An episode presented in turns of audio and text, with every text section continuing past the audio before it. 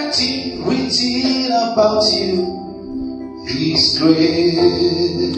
Hallelujah. You are greater, yes, you are. Holy One, you walked upon the sea, you raised the dead,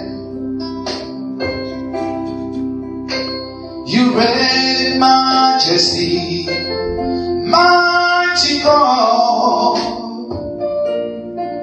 cause everything written about you is great.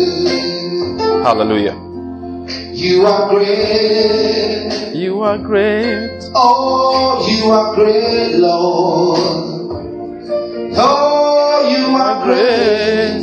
Please, if you know the song, you can sing along. You are great. Oh, you, you are great. Great. You are great. Oh, you, you are, are great. Lord. And everything written about you is great. Even demons tremble at the presence. What a mighty God! What a mighty God we serve! Glory, glory, hallelujah! Glory, glory. Hallelujah. Everything, everything written about you is great. Our Father, we declare in unity, in agreement, that everything written about you is great. Lord, you are great. You are great in the whole universe. Even scientists talk about the multiverse. Lord, you are great everywhere, and you are great in our lives. We know you, Lord, as our great God. We approach your word again humbly. We approach your word with reverence. Feed us again, Lord, today with that dew from heaven. In the name of Jesus Christ. Amen. All right, the Lord is good. I said the Lord is good. If you believe it, please say loud, Amen. Amen. Once again, I want to welcome everybody to this fellowship. It's uh, time for the Word of God. And we've taken our, our Bible reading. And as it's written in our bulletin, the topic for today's message is the spirit of understanding. If we all remember, at the beginning of the year, our theme for the year was stated as increasing in the knowledge of God. We're increasing the knowledge of God and His Son Jesus Christ. That is the theme for the year, and as part of that, today we are talking about the spirit of understanding. Now, the text we read, our uh, Bible reading for today, from the book of Colossians chapter one. We, that's the main thing. There are two portions to that that's very important for us to note. The earlier portion, Paul was giving thanks to God and praying for the saints of God in the church in Colossae. Now, if you notice something about the prayers of Paul, they follow a particular consistent pattern, of which what I want to bring out from there, you can see this in the book of Ephesians also. It always, when he, when he wants to pray for people, when he wants to pray for the church, or when he would want to pray for the church of God, he always had one primary prayer point. These days, when we Christians go to church, or we go for all-night prayer meetings, we tend to have a lot of prayer points. I remember one of my friends when I was a resident in Luth. She went to church one day, and we saw her next day. She said she went for an all-night prayer service. And she says they had something like four hundred prayer points for one night. I was alarmed that how did you manage four hundred prayer points in one single night? What were you people saying? And we had a very good laugh about it, that they prayed the whole night and had over four hundred prayer points for one single night. Till now, this was many years ago, I have, I have not been able to wrap my head around it. But if you look at Paul, Paul had very few prayer points. When he, wa- when he wanted to ask people to pray for him, his own prayer point was always, pray that doors will be open for me to preach, pray that I will have the boldness to preach. That's all. He hardly ever had any other prayer point, maybe one or two things added to this. He never talked about the supply of his needs. He did not ask for anything specially for himself. And when he wanted to return prayers to people, when he wanted to re- pray for the people of God, his prayers were limited to a few things. And the primary thing you will find out is in that book of Colossians chapter one, in that verse um, um, nine, beginning from verse nine.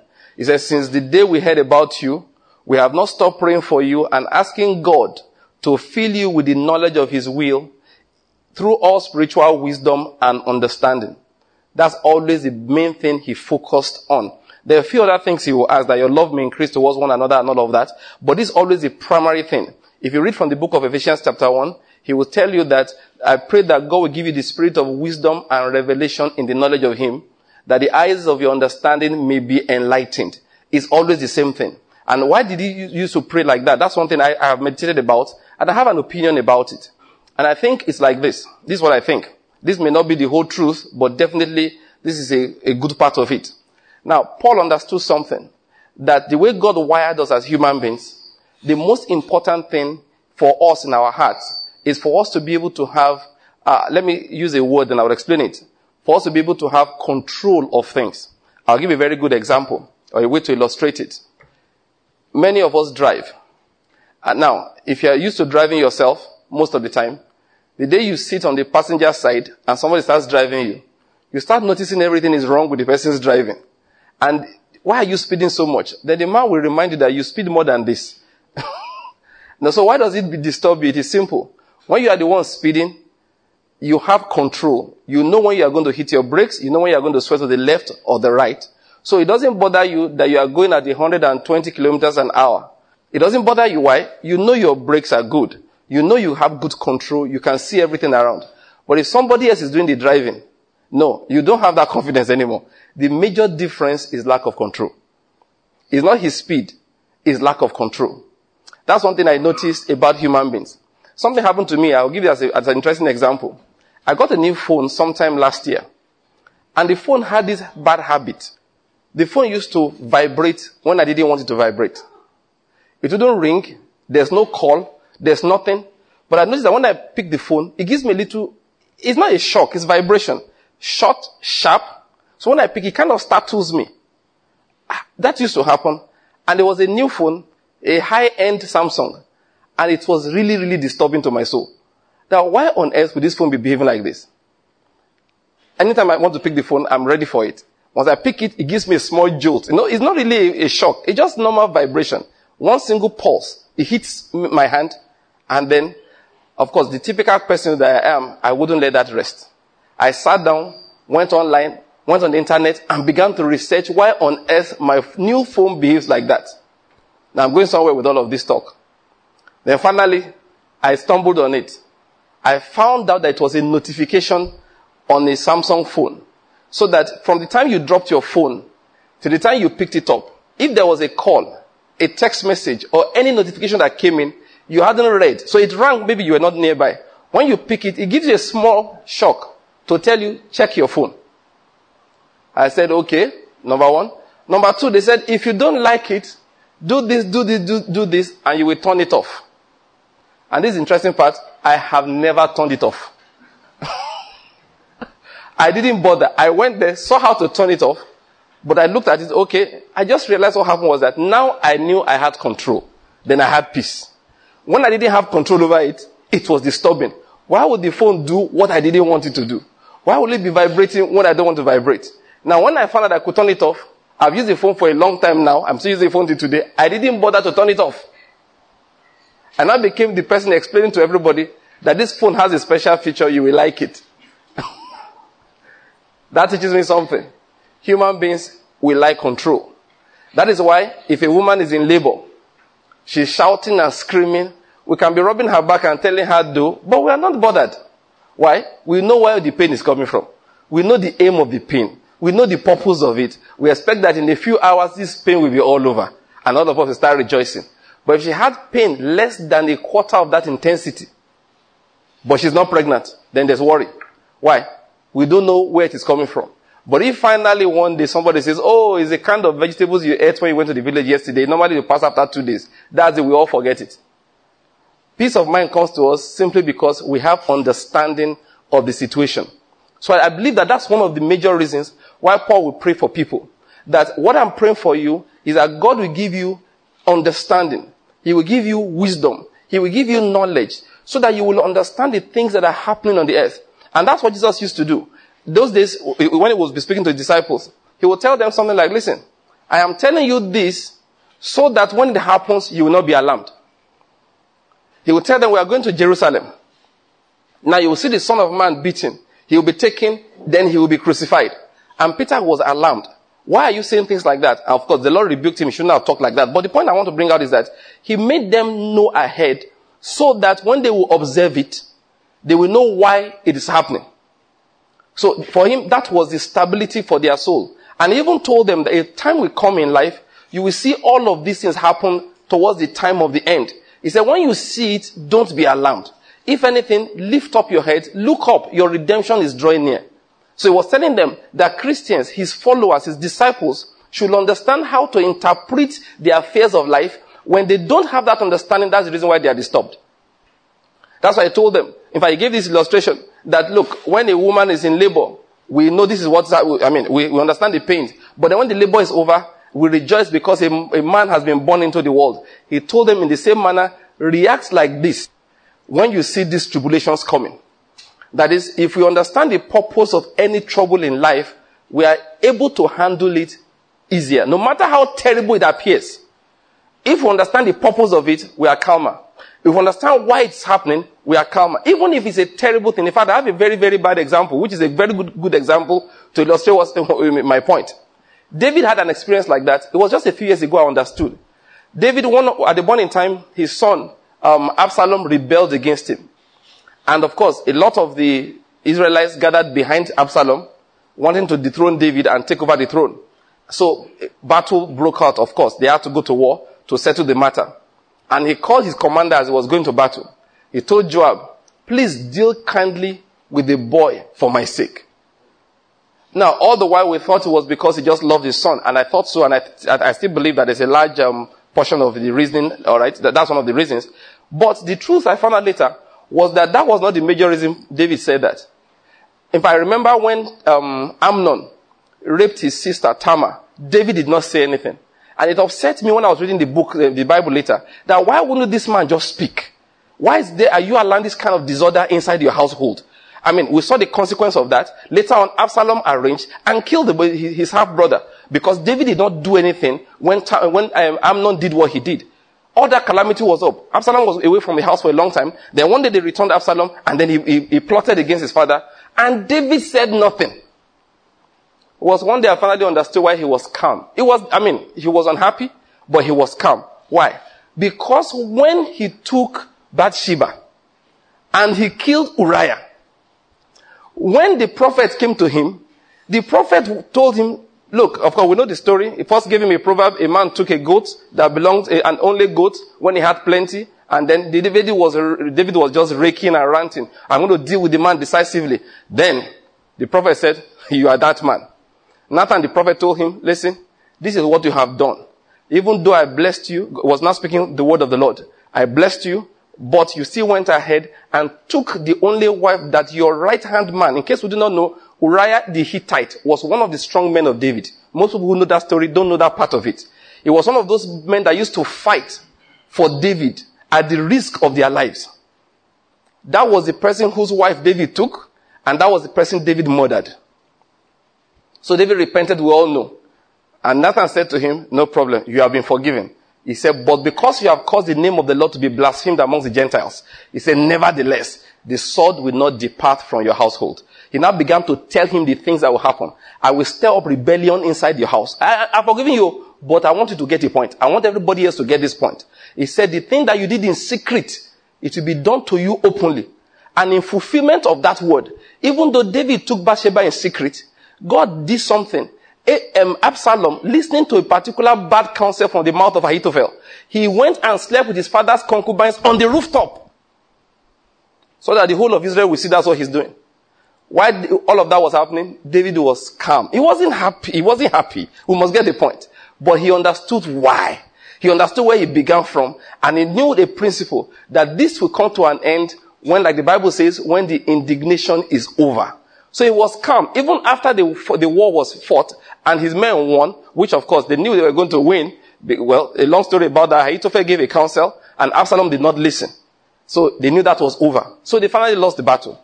And David won. David did not return back to Jerusalem. He sat outside the city until the elders of Israel came and invited him back to the throne. Why was he behaving like that? Simply because he had understanding of the situation. Like I said, he's not a very good example to the body, but he illustrates what I'm saying also very well. That you see that David was calm. It was a bad situation, but he was calm. He knew that this was going to turn out in a particular way, and he knew where it began from. The same thing with Paul. Every time Paul would be in distress, Paul would just smile over it. He said, none of these things move me. Why? Each time I'm doing this, I know what it is coming out to produce. They put him in prison. He said, because of my imprisonment, the whole of the household of Caesar, they've heard the gospel. So people outside, they're praying that he should be released. He said, I think I need to stay a little longer. There are some soldiers that have not yet come to hear this gospel. The man was calm. He was calm. There was a time he said, listen, my life is being poured out. I'm going through a lot of sufferings, a lot of tribulations. He said, but I rejoice in one thing.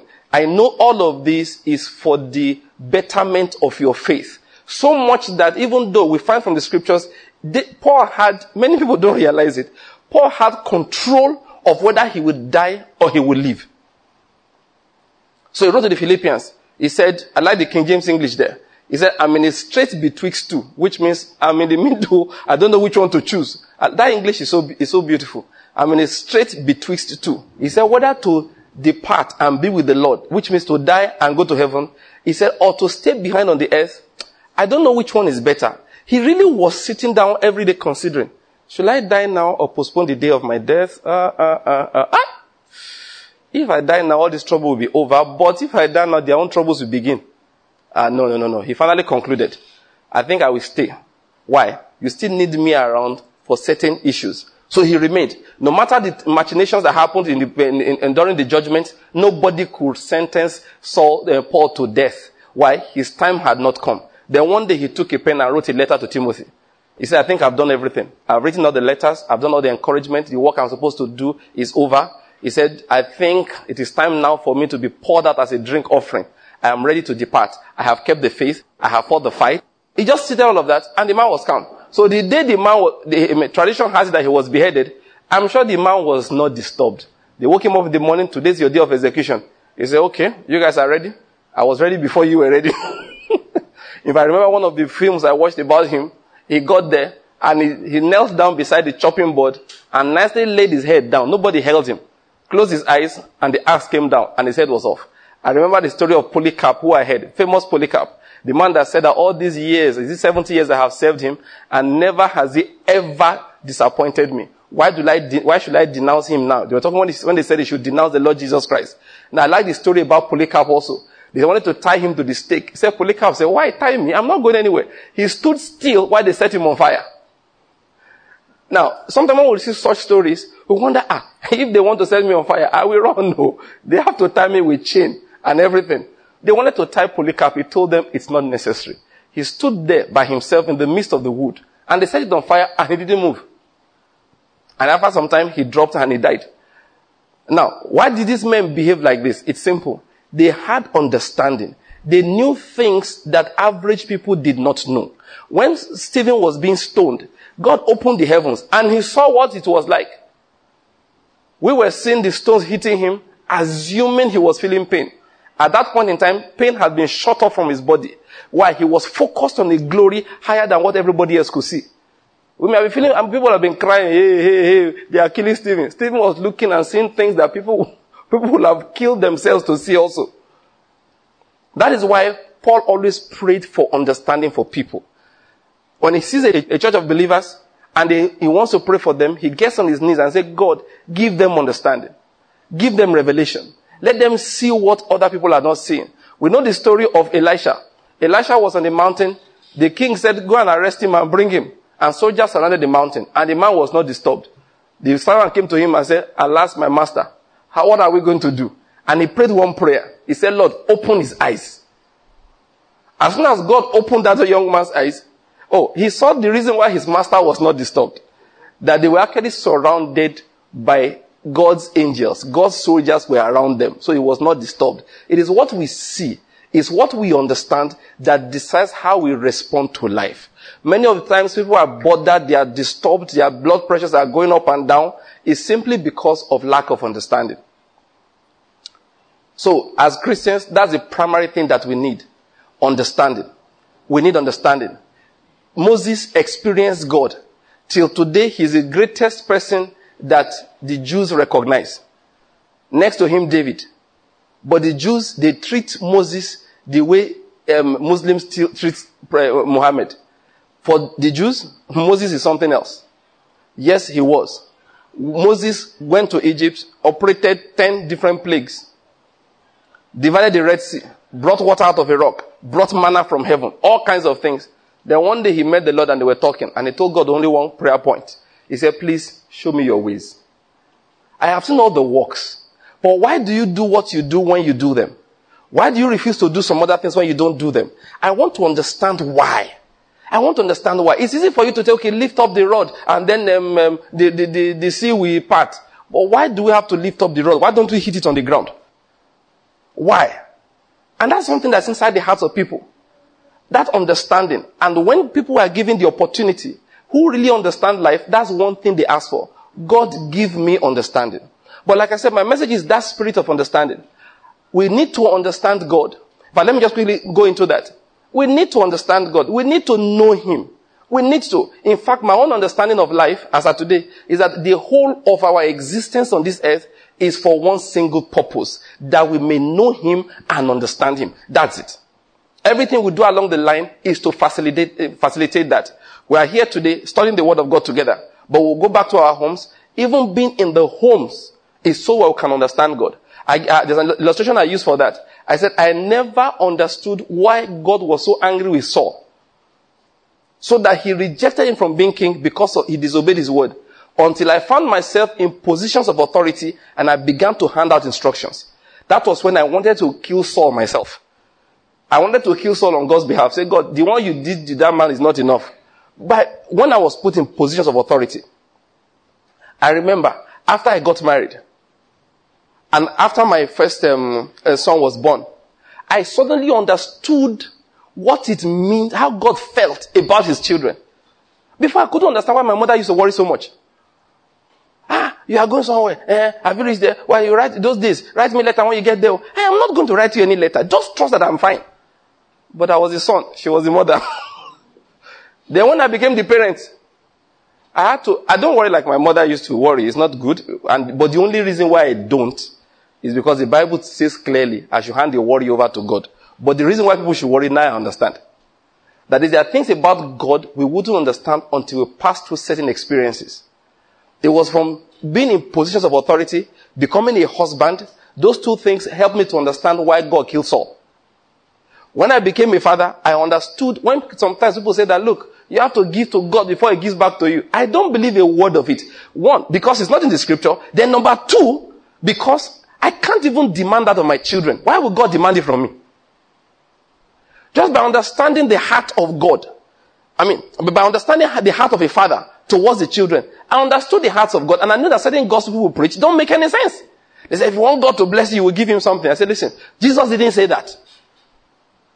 Jesus said, if you want the blessing of God, ask for it.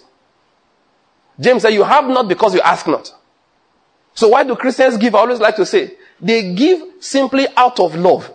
They give simply because they understand that this thing that this money is needed for is a good thing.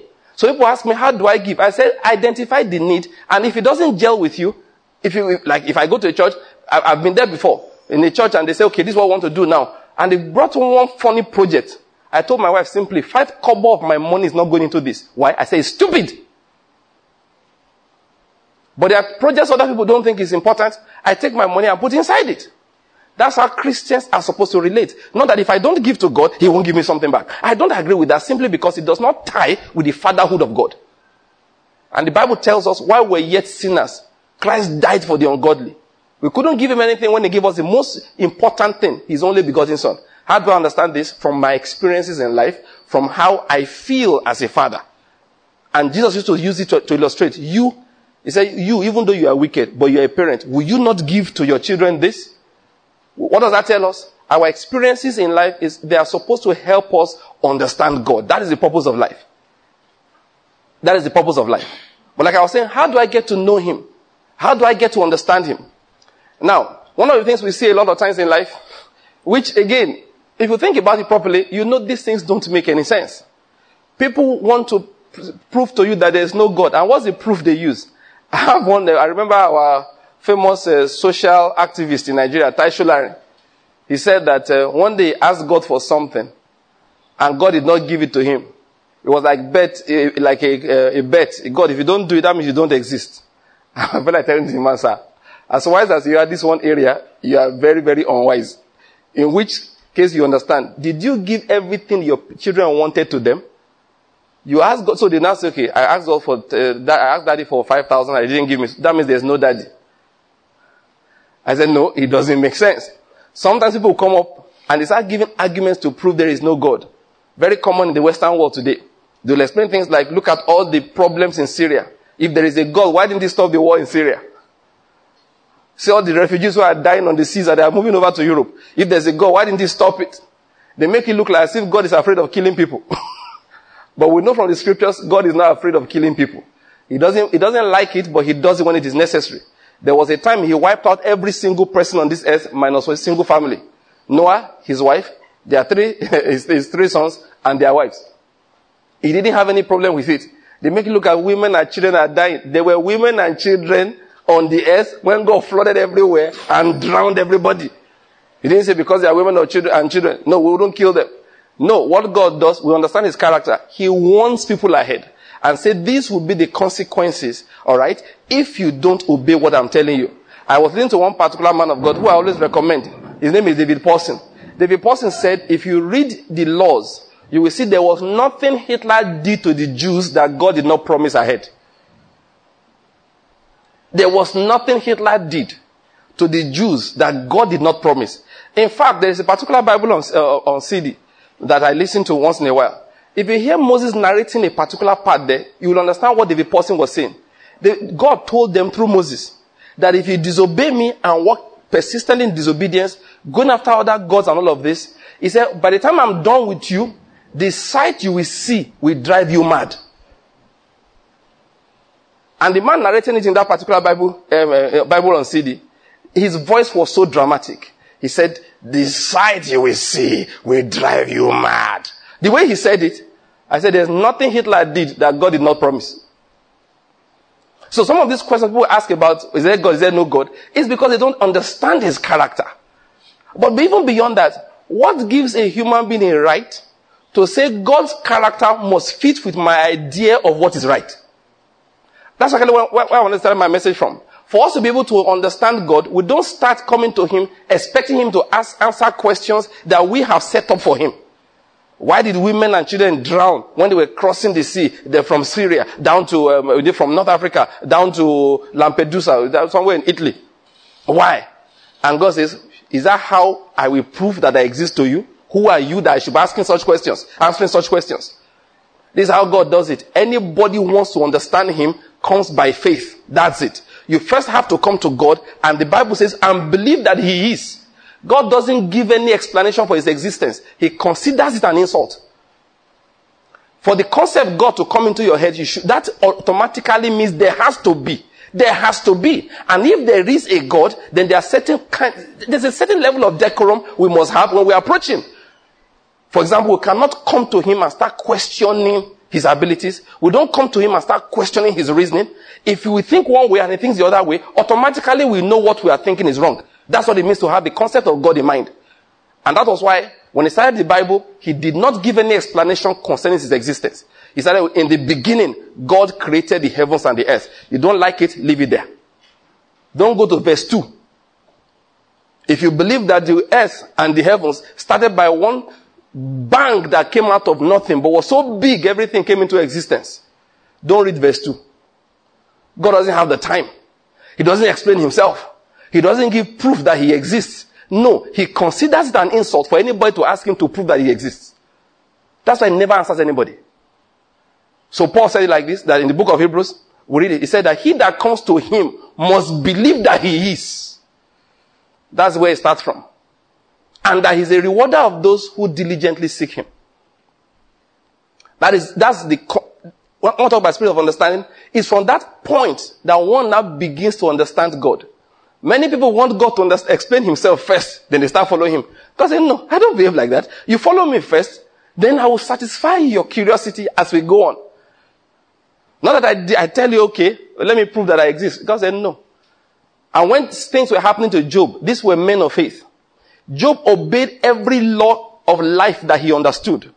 There was a time his, his, his friends, three of them, sat with him and they went line by line through the school of righteousness that they all went to, explaining the things they learned in class.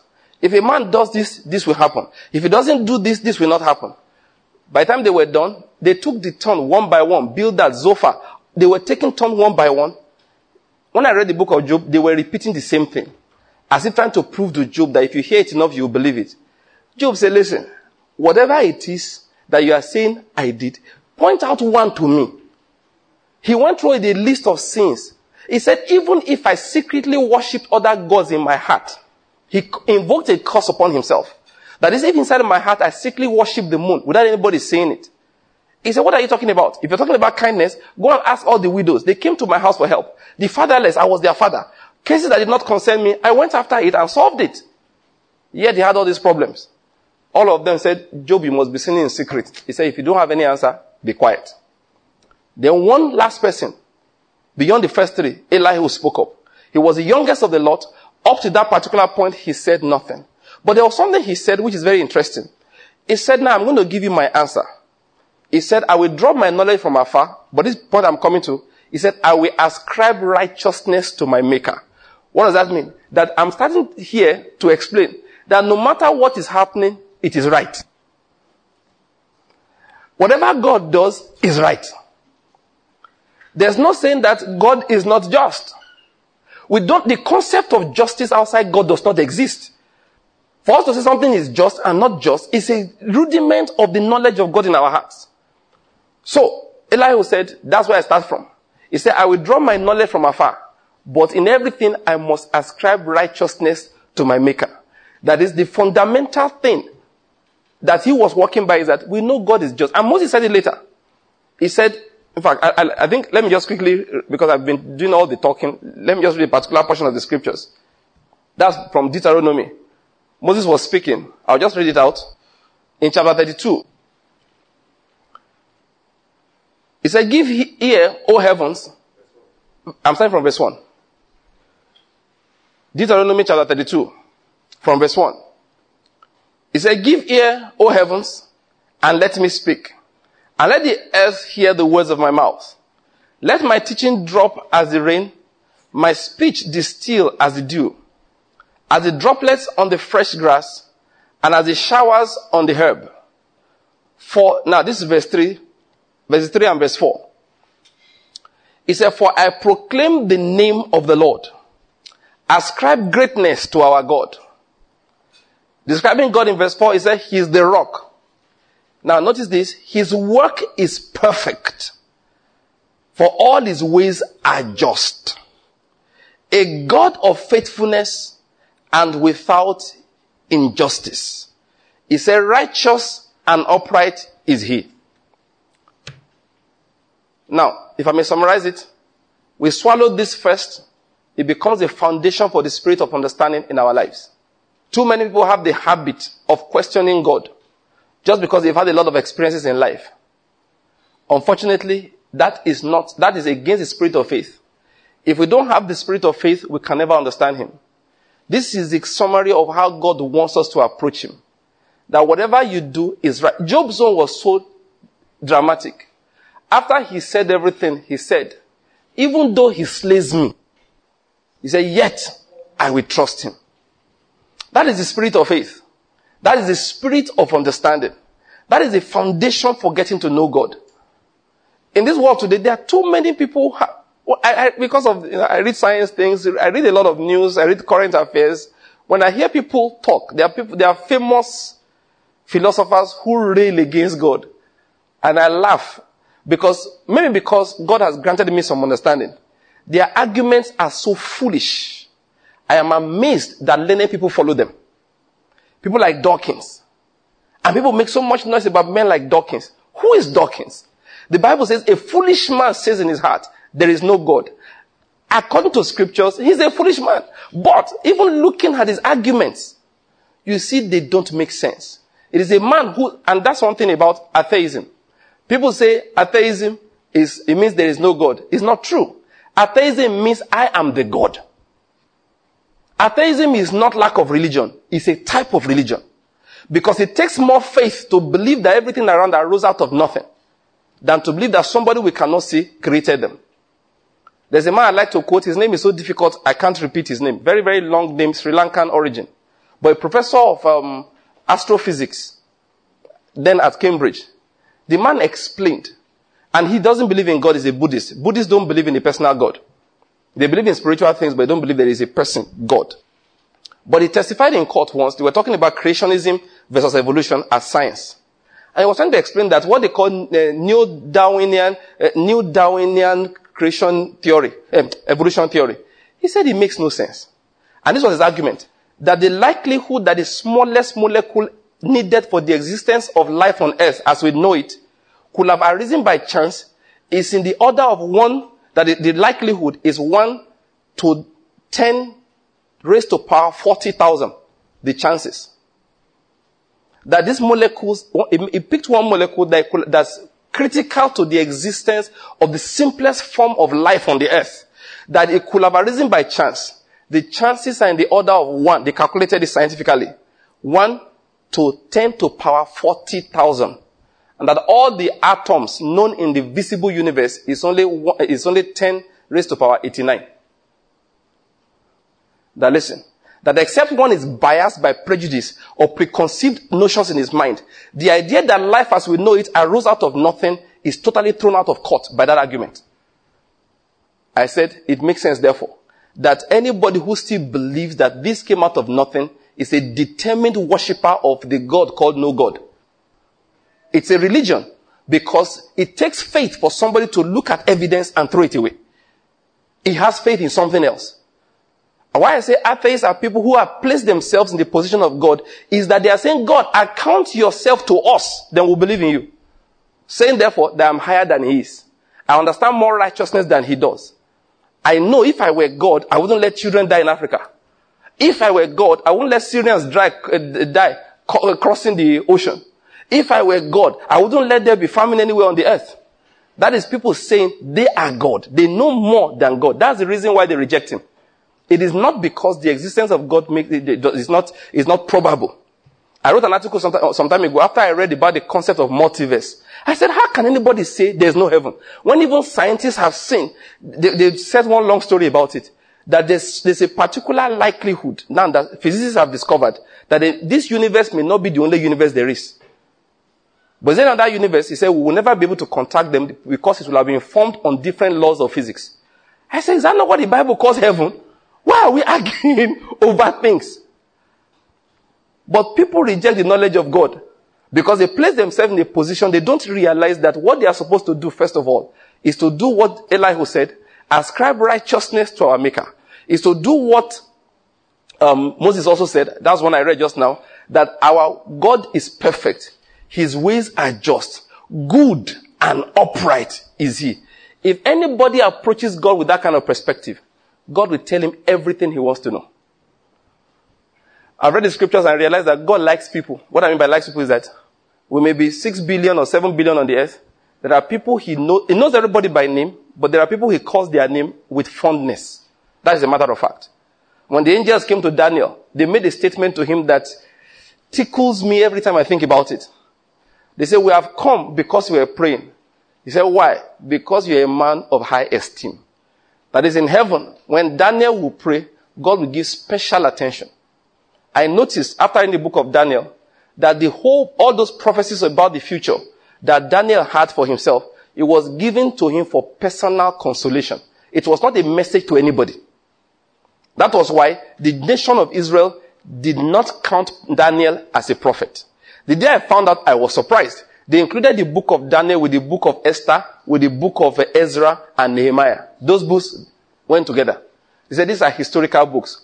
Why did you not count Daniel as a prophet? Simply because Daniel didn't give us any message from God. I said, but what about all these messages? I realized reading this book of Daniel that they were given to Daniel for personal consolation.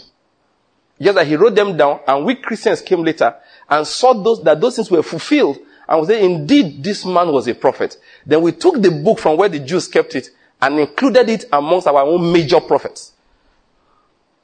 But what struck me, it struck me about it is that this man had understanding from God because God wanted to give him personal consolation. What's my message? If you come to God with this attitude, God will know you, you are the maker. He has placed himself in the heart of everybody. We can cry out to him. If we cry out to him, say, okay, I don't understand this, but I know your way is right. I don't understand it, but I know your way is just. After that, when we go to him like that, it's called faith. That's what faith is. With that attitude of faith, anytime we inquire about anything, God will give us understanding. And that's the purpose of life. Life is not about physical achievements. Life is not about making a name for ourselves. No, not at all. The only thing that is checked by the time we leave this earth and go over to the other side is how much knowledge of God have I acquired? Because it becomes my, I don't want to use the word physical because it's spiritual, but that's now the characteristics in the realm of the spirit by which a man is identified. It is the knowledge of God that has developed in his heart. It is the knowledge of God that has developed in our heart. What's my challenge towards this evening? It's for us to return to God again in prayer and say, Lord, reveal yourself to me. I now realize that all you are trying to do is to have me understand you. What is the spirit of understanding? That thing that is inside my heart that ascribes righteousness to God. When things happen, I don't understand it. But I know God is right. I know God is just. I know God is wise. I know God knows what he's doing. I know God is my Father. I know he's watching over me. I'm, I know with every experience of my life, I am getting to know him better. I know I'm getting transformed to the image of his son, Jesus Christ. I follow life like that. That is what is called the spirit of understanding. And like I said earlier, then God starts explaining things to people. Sometimes somebody dies. God says, do you know why? This is the reason why I don't want it to be bothered. There are people that God would give revelations. Look, this happened in your absence. In fact, one man of God, I like his story so much. He, w- he went to a man's house, a, a, a, a family. He was staying with them. And then everybody began to cry one day. They said, what's the problem? They said that the daughter got missing. He said, don't worry, she's coming home. They said, did God tell you anything? He said, no. He said, but if such a calamity will happen in a house I'm going to stay in, he will tell me. If he didn't tell me anything, nothing bad has happened. He said, don't worry, she's returning home. He said, as soon as he finished saying it, suddenly he had a vision. And he saw where the girl missed her bus, entered the wrong bus, and went to a different city. And this was before, this was before the days of uh, phones and all of that. So after, of course, it took them a day or two. Finally, they located where she was and returned her back to the house. And she said, listen, I told you guys ahead of time. I can't be living in your house. And the calamity like your daughter getting missing will, will, will be in the offing. And I wouldn't know about it. Said, no, that's not how God and I relate. That is somebody who understands the knowledge of God. So when they gave Moses the opportunity, what do you want me to do for you? Moses said, please show me your ways. Show me your ways. He didn't ask for money. He didn't ask for a name for himself. He just said, Lord, show me your ways. That is what is called the spirit of understanding. I hope I've made a point this evening. Can we just bow our heads and ask God, show me your ways. Let me understand you. I want to know you more than ever before.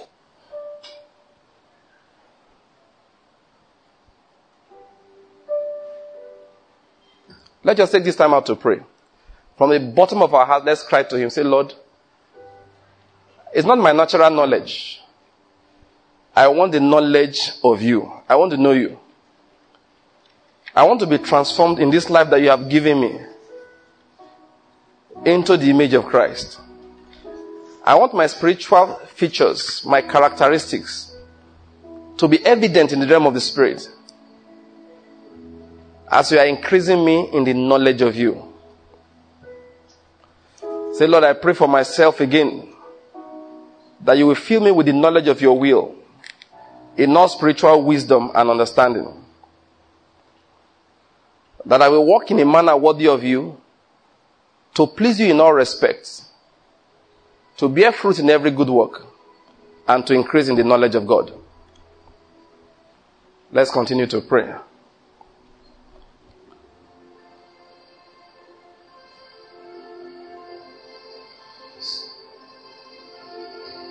Demons tremble at your sound.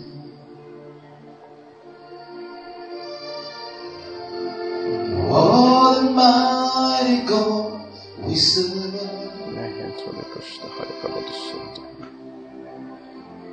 Glory, glory, hallelujah.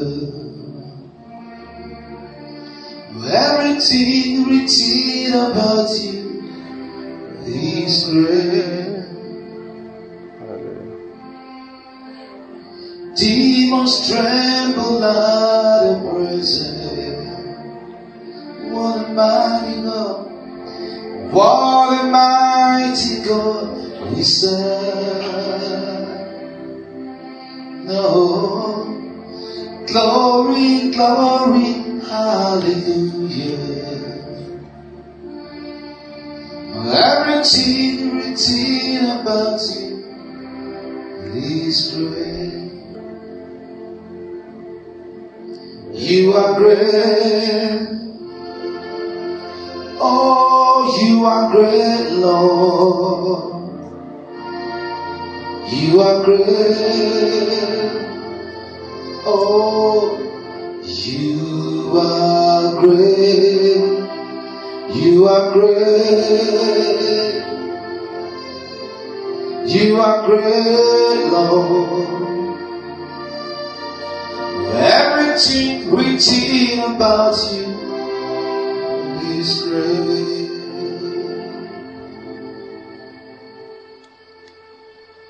Our Father, we give you thanks, because indeed you are great. Everything about you, Lord, is great. Your work is perfect. Your ways are just. We acknowledge you as our just God, our true God, our great God, our perfect God. And we worship you with our lives. We worship you with the breath that comes from our nostrils. With every thought of our hearts, Lord, we worship you. We give you all the honor in the name of Jesus Christ.